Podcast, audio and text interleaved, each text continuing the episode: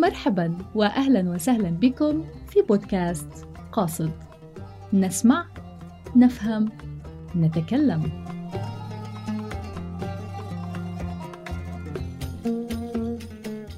أنا إيمان وأنا أروى. سنتعلم اليوم كيف نستخدم كلمة أزمة في أكثر من معنى.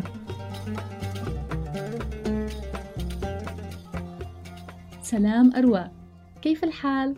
أهلاً إيمان، الحمد لله كل شيء تمام. سنة جديدة أروى، كل عام وأنت بخير.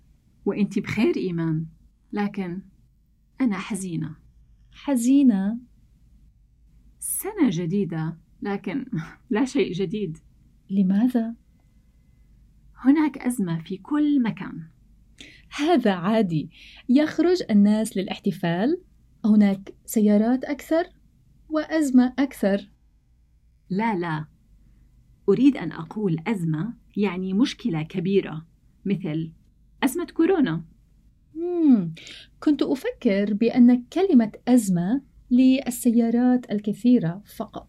هذا صحيح، وأيضاً نستخدم نفس الكلمة للحديث عن المشكلات الكبيرة، مثل أزمة اقتصادية أو أزمة سياسية أو أزمة مالية.